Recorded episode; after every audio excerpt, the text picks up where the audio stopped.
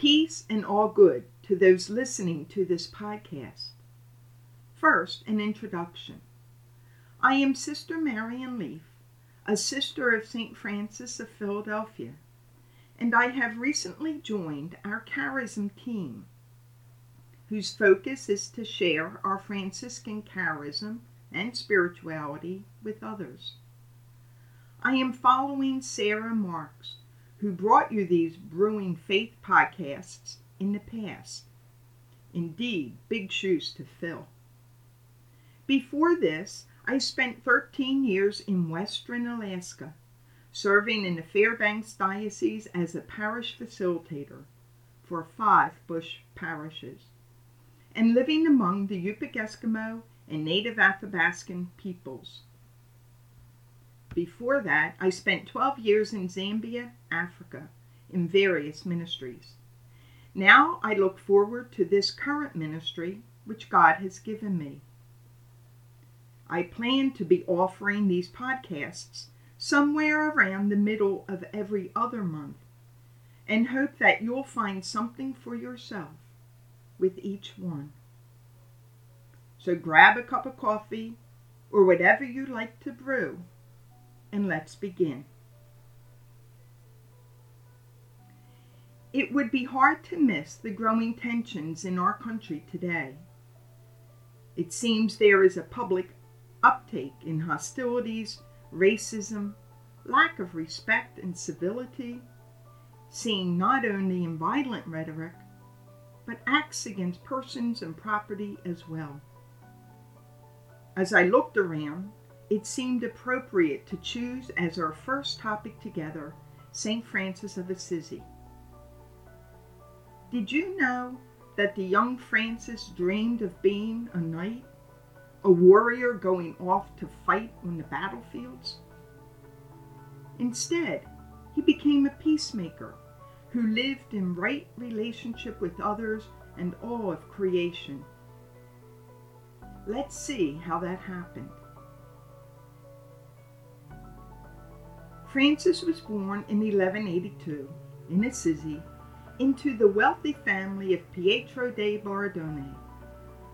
Named Giovanni, John, by his mother, his father changed the name to Francis when he returned from a trip to France. Right off the bat, we are reminded how Jesus changed the name of Simon to Peter in calling him to extraordinary discipleship.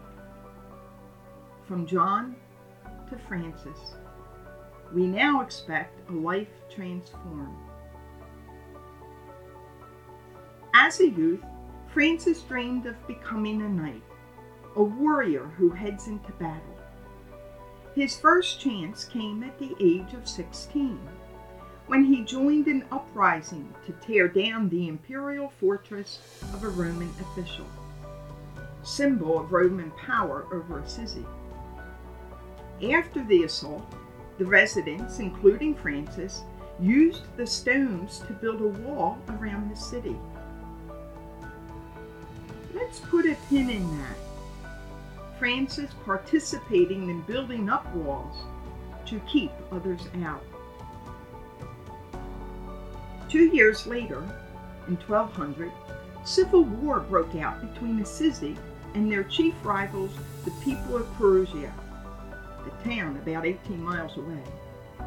Francis, now 20, joined the conflict in 1202 and fought in the Battle of Collestrada.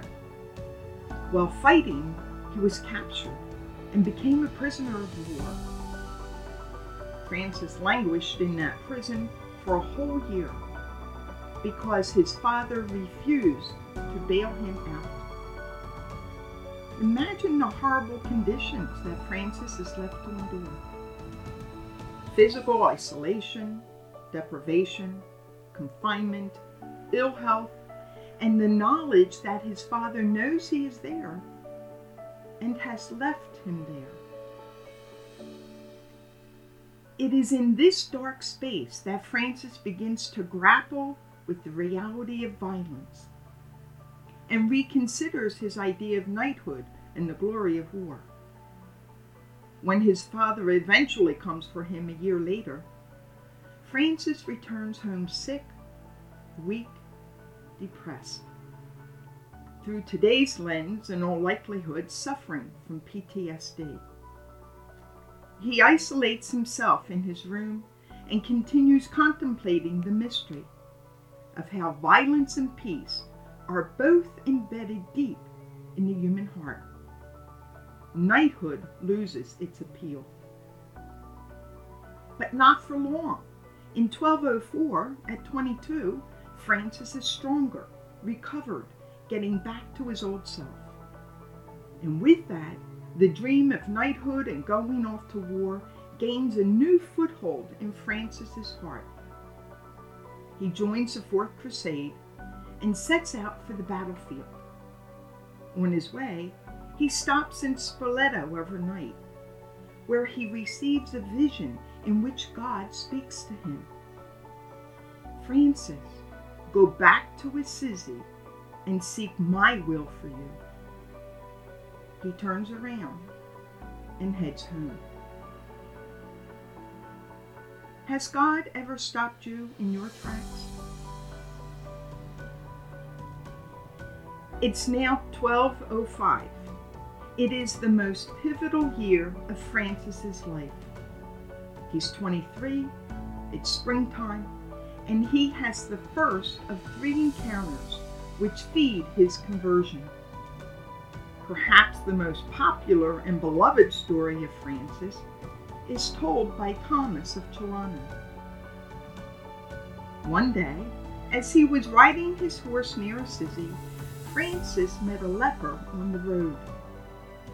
He was terrified and revolted, but not wanting to go against God's command and break his word. Remember to seek God's will. He dismounted from his horse and ran to kiss him. As the leper stretched out his hand, expecting something, he received both money and a kiss. Francis immediately mounted his horse, and although the field was wide open, without any obstruction, when he looked around, he could not see the leper anywhere. In his own testament, he says, The Lord gave me, Brother Francis, thus to begin doing penance in this way. For when I was in sin, it seemed too bitter for me to see lepers. And the Lord Himself led me among them, and I showed mercy to them. And when I left them, what had seemed bitter to me was turned into sweetness of soul and body. Remember that pin? Francis begins to knock down the walls he has built between himself and others. In his book, In the Footsteps of Francis and Clare, Roch Niemier gives us five stages of transformation from violence towards peace that Francis undergoes from this encounter. First, Francis has to suspend his preconceived judgments about lepers. He feared them and was horrified to even see them. But he remembers his promise to seek God's will. And the question comes Suppose I am wrong about lepers. Suppose I'm wrong.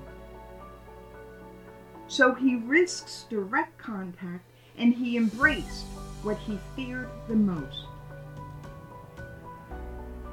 What do we fear? Who do we fear? Have I ever been wrong about another? The second stage of Francis's conversion was total involvement.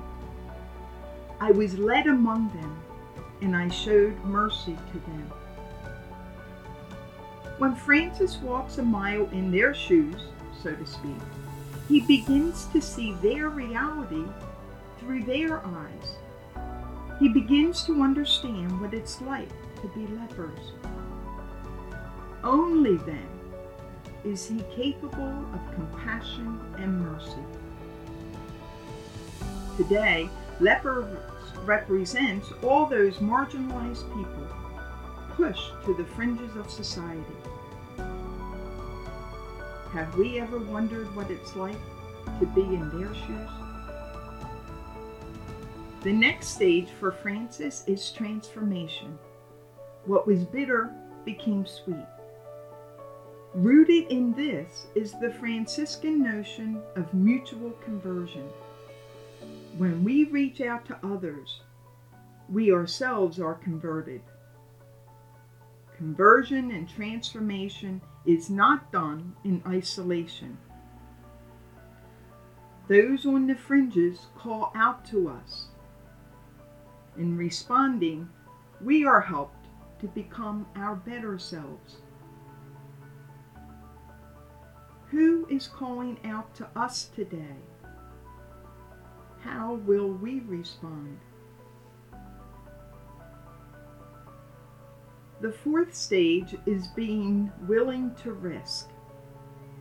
Only by undoing our conformity to the herd mentality can we then conform ourselves to Christ and his mentality. By doing so, Francis was mocked and thought to be crazy. When we do that, we too risk judgment, rejection, bullying. What are we willing to risk? Finally, penance. The Lord gave me thus to begin doing penance in this way referring to his work and life among lepers. Penance means to see differently, to have a change of worldview, to have a change of heart, to live life in a different way. Is there a different way I could be living? Francis's second encounter in this pivotal year occurs in the fall. He's praying in an old abandoned church in front of what is now known as the San Damiano Cross. Jesus, speaking from that cross, says, Francis, go rebuild my church. Taking these words literally, he gathers stones and mortar and begins to rebuild the building. Soon he realizes that this restoring applies not to the building, but to his own heart and his own spiritual life. God's call is for an inner transformation first, without which social transformation cannot happen. Francis moves another step towards becoming the image of the one in whose image we are made the image of Christ, the Prince of Peace. What needs renewing in our own hearts? His third encounter in 1205 is his public renouncing and disrobing in front of his father and the Bishop of Assisi. This is the final and complete break with his old self. The backstory is that Francis's love for the poor and lepers found him stealing from his father his stad's horse, his money, and items from his store. Embarrassed and humiliated, Pietro first takes his son to civil court and then over to the bishop. Told he has to give the money back, Francis, with great joy, goes into the bishop's house, strips, and comes out naked, carrying his folded clothes topped with the money and lays them at his father's feet. Thus, Francis publicly renounces his inheritance and claims God as his only Father. Has your faith ever required such a drastic measure?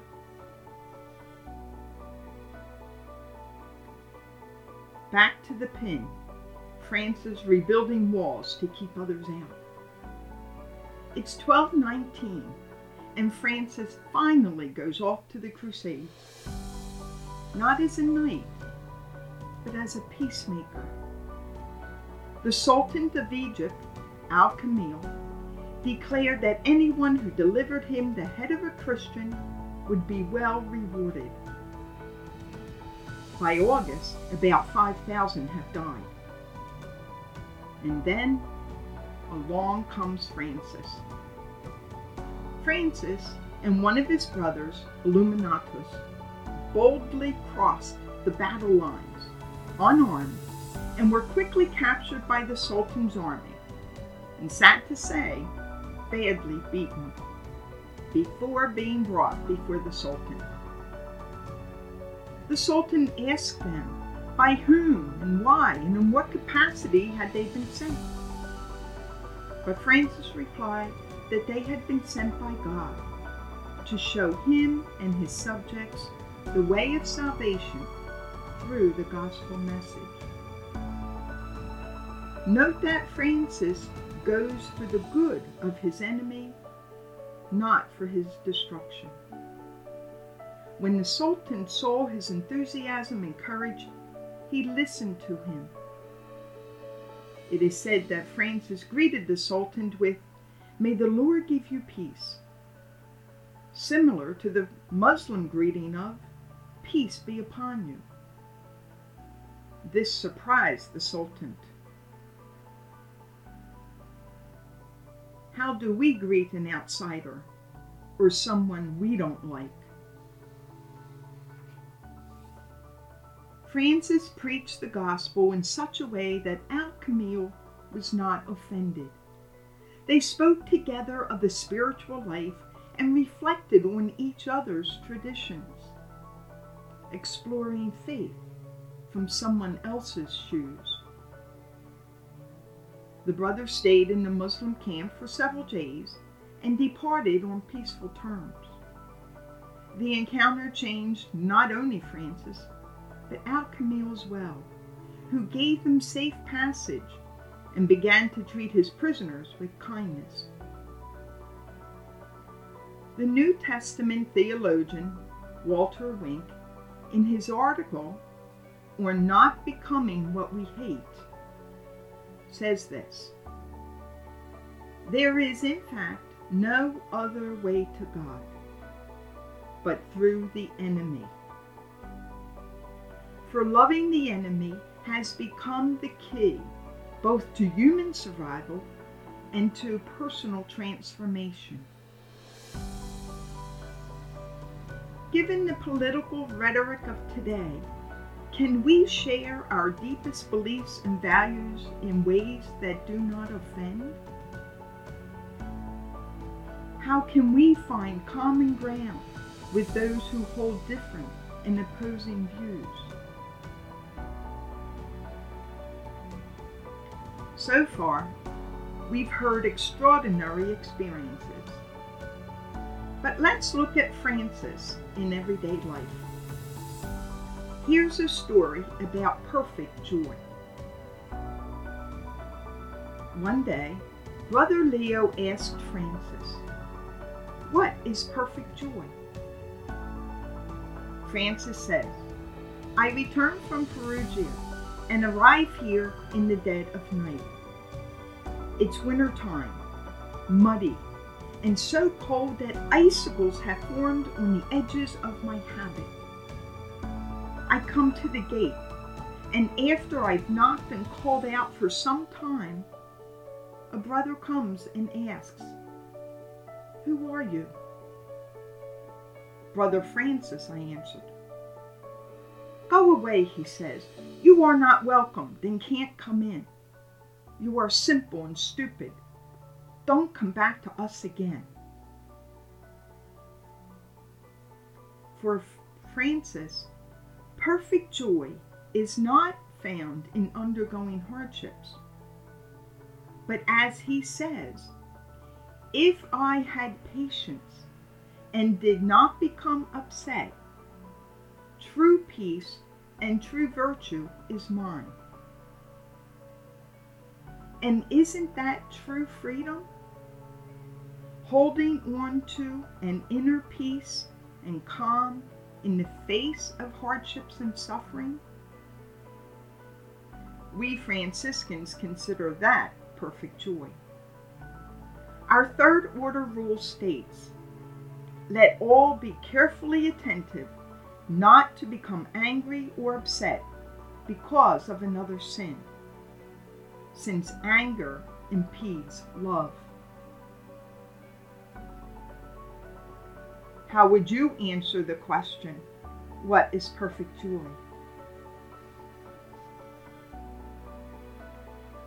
Are you aware of the backstory of Francis's Canticle of the Creatures? If so, were you as surprised as I was to learn about its context? If you're not aware, here's the story. It's spring of 1225, about 18 months before Francis dies. He's sick, physically depleted, suffering tremendous pain from an eye disease, and all treatments have failed. Francis is back in San Damiano, staying in a small cell made of mats. Clare and her sisters are caring for him. The weather was very cold. Francis lay in that small cell for more than 50 days and was unable to bear the light of the sun during the day, or the light of the fire at night. In addition, he had great pain in his eyes and could scarcely sleep. This was a serious aggravation. Even when he tried to sleep, there were mice in his tiny cell. They would run around him and over him and climb up on the table when he was eating. They so disturbed him that Francis considered them sent by the devil. So, how does a song praising God and all the creatures, and praising their nature, and calling them sister and brother, come out of so much frustration? pain, and suffering caused by these very same creatures. It happened one night when he was praying. Reflecting on his troubles, Francis addressed the Lord Lord, make haste to help me in my illnesses, that I may bear them patiently. The gist of the response goes something like this if all your suffering, trials, and pains could lead you to a treasure beyond all value, one that would stretch into eternal bliss, would you accept it? Of course. Thus Francis realized he should be giving praise for all that caused him suffering. And that's when he began to compose the Canticle of the Creatures. Be praised, my Lord, for brother sun. Francis embraces and makes peace with the natural elements in creation that are tormenting him. Although he suffers greatly, his praise, respect, and gratitude for all of creation and their Creator becomes a continual song of praise for Francis not in spite of his sufferings, but because of where they will eventually lead him to the arms of his beloved God. In his early life, what was bitter became sweet. As he heads towards death, what was painful became a reason for praise. how can we reshape our hardships and see them in a positive way. On his deathbed, this man of peace performs one last act, which reflects his entire life in the service of peace that of bringing reconciliation. A few weeks before Francis dies, the Bishop of Assisi and the mayor are at odds with one another, and their animosity is affecting the whole town. Francis composes the final verse of his canticle. Praise be you, my Lord, through those who give pardon. And note the reason for those who give pardon for your love. Blessed those who endure in peace, for by you, Most High, they shall be crowned. He then sends two brothers to go into Assisi and sing the now completed Canticle of Brother Sun.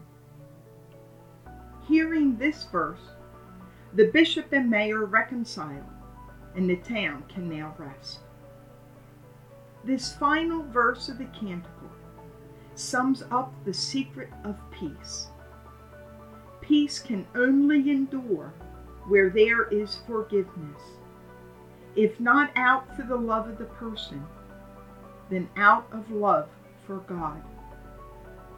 Inner peace, outer peace is rooted in forgiveness, which can only be found in the heart transformed by love.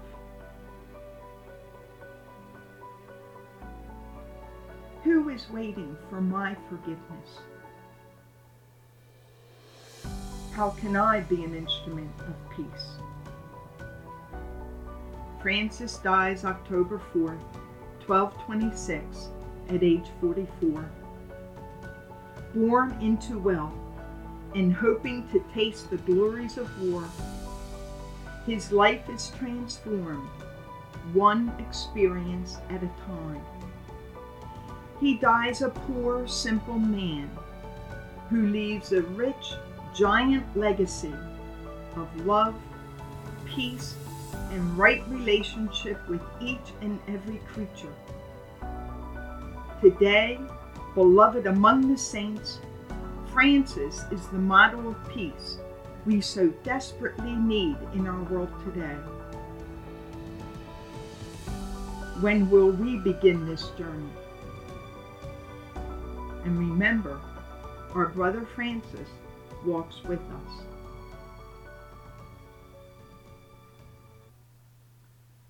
I want to thank you for joining me today to explore some of the stories which transformed the life of Francis. Join me next time for Brewing Faith in mid December as we talk about the meaning and implications of the Incarnation. In the meantime, peace and all good. And remember, the future is bright if we bring the light.